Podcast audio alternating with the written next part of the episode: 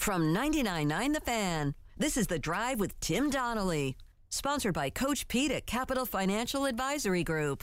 Visit us at CapitalFinancialUSA.com. All right, let's get to the starting five, starting with number five. I got five on it. Broncos beat the Bills last night. Ugly at times. Can you imagine? By the way, this happened last night. I know many of you, and I've been guilty of it in the past, right? You might doze off on the couch before the Monday Night Football gets all the way to its conclusion, especially when it's not the most interesting game in the world. The Bills could have won the game. All they had to do was have 11 guys on the field for the final field goal. The Broncos kicked a game-winning field goal and missed. But the Bills had 12 guys on the defense, so they got to kick it again 5 yards closer, and they drilled it the second time. But I think that just goes to show, if you're Sean McDermott, you're kind of beating your head with a clipboard right now or after the game. That kind of just shows how much the Bills kind of self-sabotage themselves all game long with turnovers, penalties. You could argue it's a coaching thing, right? That's also true. Going back to Pop Warner, right? You count the guys out there. Right? How many are there? You're aware.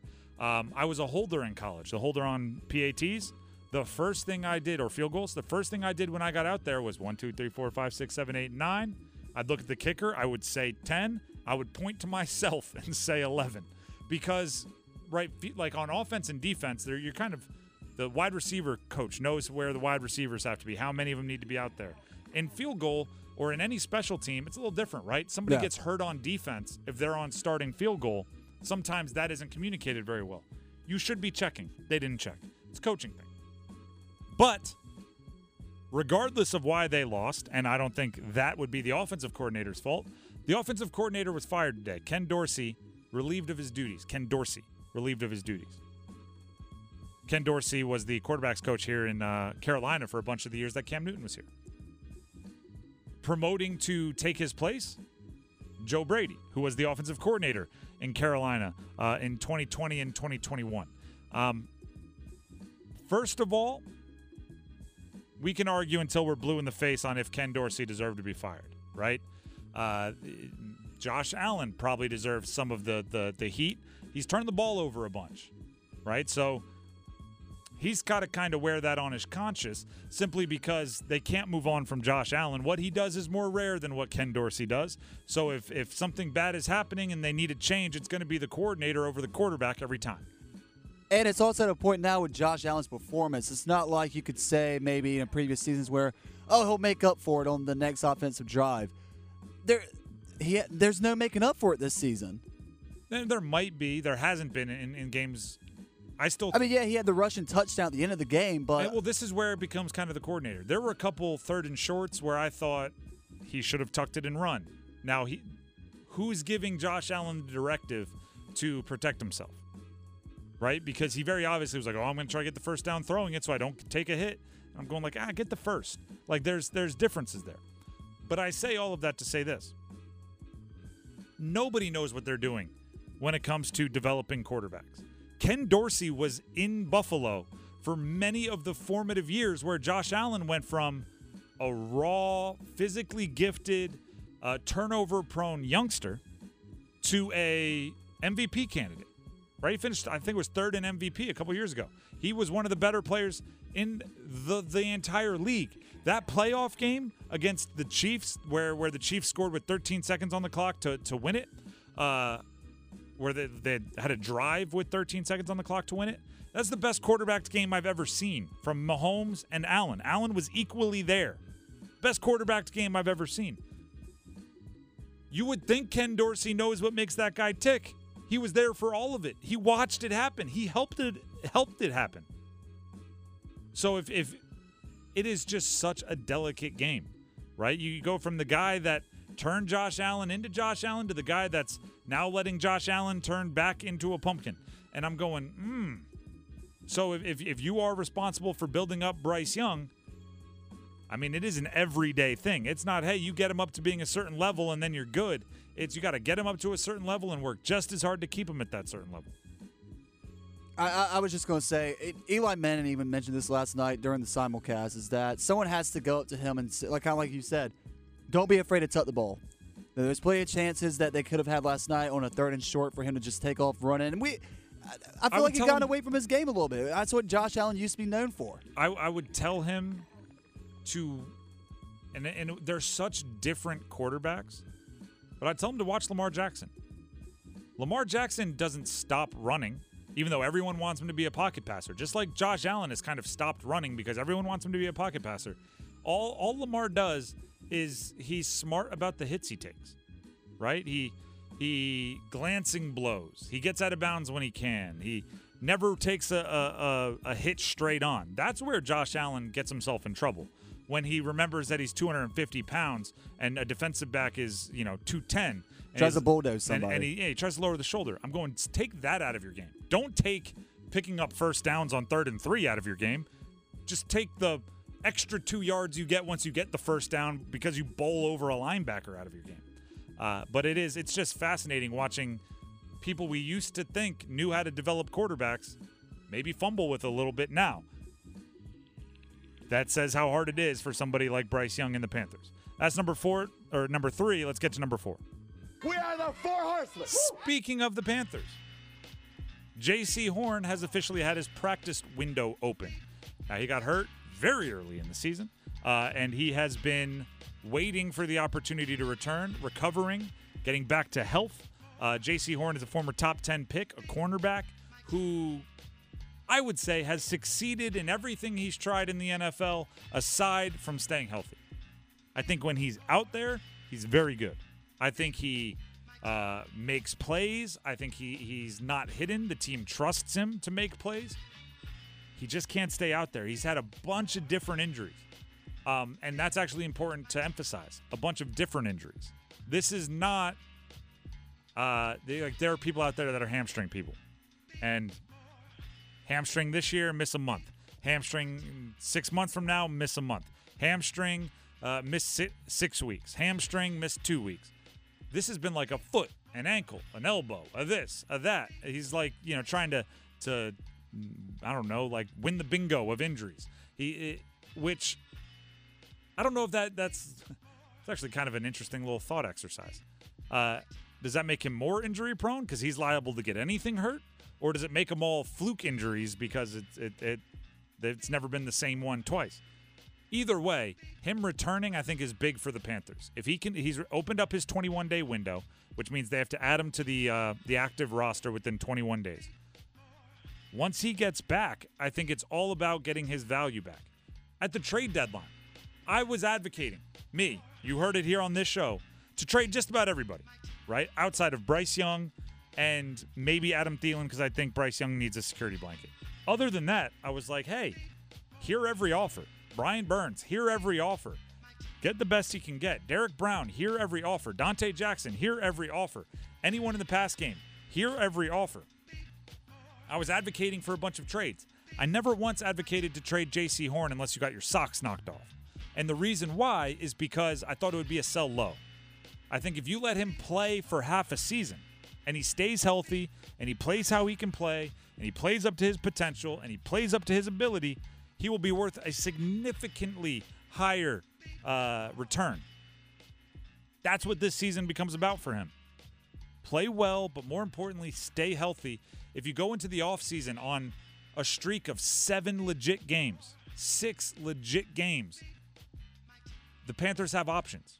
Right now, I don't feel like they have options. At the trade deadline, I don't think they had options when it comes to Jaycee Horn. You couldn't trade him because you'd be selling low, and no one wants to do that. This offseason, if he gives you 6 good games to end the year, you can trade him for a higher value. You can decide, after watching him for those 6 games, he's a cornerstone of your franchise, and you're going to build the defense around him.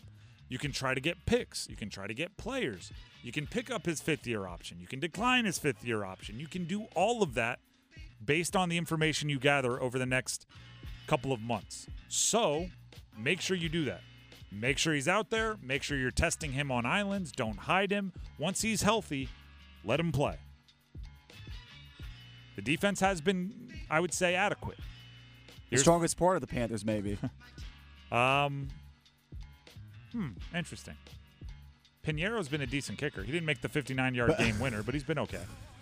That with a kicker is the strongest point? Emir Smith-Marset just returned a 79-yarder for a punt return. Special teams is the best. Maybe, but see, they've had their mistakes too, so I'm not going that far. Let's hear from Frank Reich about the defense. Here he is talking about the defense, which will have Jaycee Horn joining them in the not-too-distant future. Yeah, Jero and the defensive staff, the unit has done a very nice job. Playing really good team defense, very consistent, playing together. Very happy with what the defense is doing, and need to keep doing it. This week obviously be a big challenge with the Cowboys and high-powered offense, coming into this stadium. So it'll be a great challenge for our defense. Yeah, the defense is solid, but that actually just tells me that you can adequately evaluate the defense. Right? This season is so much about gathering information. I talk about it all the time. As you gather information about Jaycee Horn, if the defense has been playing well, then it's not, he's being brought down by the supporting cast, or, the secondary can't do anything because the pass rush isn't getting home. It's like, well, if Brian Burns is out there and Frankie Louvu's rushing the passer, and if, Xavier Woods and Von Bell end up getting healthy for a period of time at the same time, and if Dante Jackson's on the other side, I think we can evaluate Jaycee Horn fairly and adequately. That's number 4. Let's get to number 3. 1, 2, 3. Peyton Wilson, Defensive Player of the Year campaign. Welcome, everybody. You can go over 6 weeks ago, the first time I mentioned that he should be a Defensive Player of the Year candidate. And by the way, I was not talking. Like, I can see it in my mind's eye, right? Theater of the mind. I was sitting right here. And I said, Peyton Wilson should be a Defensive Player of the Year candidate. And Dennis, who is traditionally producing the show, said, in the ACC? And I said, no, nationally. And his eyes got big. Doesn't seem so crazy now, does it? And that's not a knock on Dennis. That's a knock on everybody else, that because he eventually got on board shortly after that. The bandwagon is really filling up over the last couple of weeks. I was going to say, I don't feel like it was that far of a stretch when you said at the time. I wasn't. I didn't say it because I was trying to stretch. I was saying it because NC State should have been on that. Now, I know they had a lot, like the coaching staff had a lot on their plate. But like the marketing standpoint, the social media, all you have to promote your guys. Because here's the thing. Even if I was a little early, which obviously I was not, but even if I was, what's at risk? Right? If they would have pumped out a whole bunch of social media graphics, emails, newsletters, made a couple of viral marketing campaigns to promote Peyton Wilson, their linebacker at NC State, as the number 1 Defensive Player of the Year candidate, and then he has a cold stretch and he doesn't play well for a month. Who does it hurt? All right, fine, he doesn't win the award. But the thing is, if you're late getting there, it becomes more difficult for him to live up to it, right? Because once you become a candidate, right, once everybody is aware, all right, this guy's a Defensive Player of the Year maybe, they're going to watch games and they're waiting to be affirmed, right? They're waiting for it to be confirmed. They want to concur with what you're saying. That would have happened against Clemson, right? Clemson coming out of a bye, big game. He gets the interception. He dives for the end zone. Everyone's like, oh, I see why NC State loves him. I see why he's a Defensive Player of the Year candidate. Heck, he's got my vote.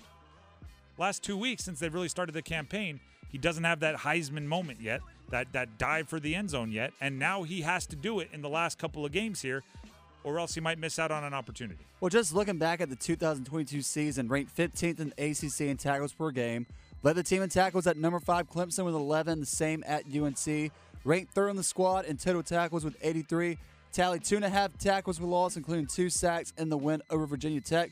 Keep in mind, he also left the opener and missed 2 games, but came back to play 53 snaps and led the teams in tackle in the win over Texas Tech, his first game back. The dude's a machine. Matter of fact, that would have worked, because 6 weeks ago we were trying to come up with a nickname to use for him. The machine would have kind of worked. What about Alpha Wolf? The wolf was a big one. Eventually we settled on, and this was a suggestion from a listener, the Everywhere Wolf. Because it's like werewolf, but he's everywhere. Every werewolf. It's It's like a before and after on Wheel of Fortune. Either way, my point is, because you're late to the campaign, you have to campaign harder, because it's the ugly side of the business. You have to campaign. It is politics, right? It's the ugly side of like the Oscars, in that if you're an actor and you don't do all the schmoozing and all of the glad handing and you don't shake hands and kiss babies, you're not going to win the Oscar. Should be about what you put on film, but you got to do the other stuff. It should be about what the player puts on tape. But it's also about, can you market, can you build the narrative, can you build the storyline to get the votes? Peyton Wilson deserves the award. Now it's up to everybody else to get it for him. By the way, coming into this season, his stock was already high as far as the NFL draft goes for this year, or this upcoming year, I should say. It's about to go through the roof if he won the ACC or if he won Defensive Player of the Year. I think it's still a situation where he's probably a day two pick at best, just because of age and injury history. But it's a day two pick that you're picking expecting to like become a starter. It's very, you know, he's got it. Whatever it is, he's got it. That's number three. Let's get to number two. Just the two of us. Slightly breaking news here. Unexpected news. I'm going to bring up the game from last night to see what the stats were. Michael Carter, former University of North Carolina running back, was cut from the Jets. Oh, he wasn't. Never mind. I'm thinking Javonte Williams was in the game last night. That would have been his teammate. Sunday night. Michael Carter. Now I got to look up the other game to see if Michael Carter was cut. He was released from the Jets just a couple minutes ago, really. I don't know if you want to look up the stats from their game against the Raiders. Well, I mean, obviously that's going to be part of the story here. First of all, Jets not great from the beginning. He has no catches on one target, and then that's it. No rushes, no catches on one target. Am I missing something there? That's what he had against the Raiders? 0 yards, 0 rushing yards, 0 rushing attempts, 0 touchdowns. Yeah, so he played sparingly. They targeted him once, and he didn't make the catch. For whatever reason, I don't remember the play. I think he's an interesting player on the open market. The fact of the matter is, he's probably underwhelmed this year, but he's had some success in the past. He was a high draft pick, or at least a mid-round draft pick, I should say. And when you're on the New York Jets, they have running backs, right? They're going to get the ball to Breece Hall a ton. They're going to get the ball to Dalvin Cook a bunch. They've paid them money. They've drafted them higher. They're more dependent on him. So Michael Carter, and they drafted Ibaniconda out of Pittsburgh.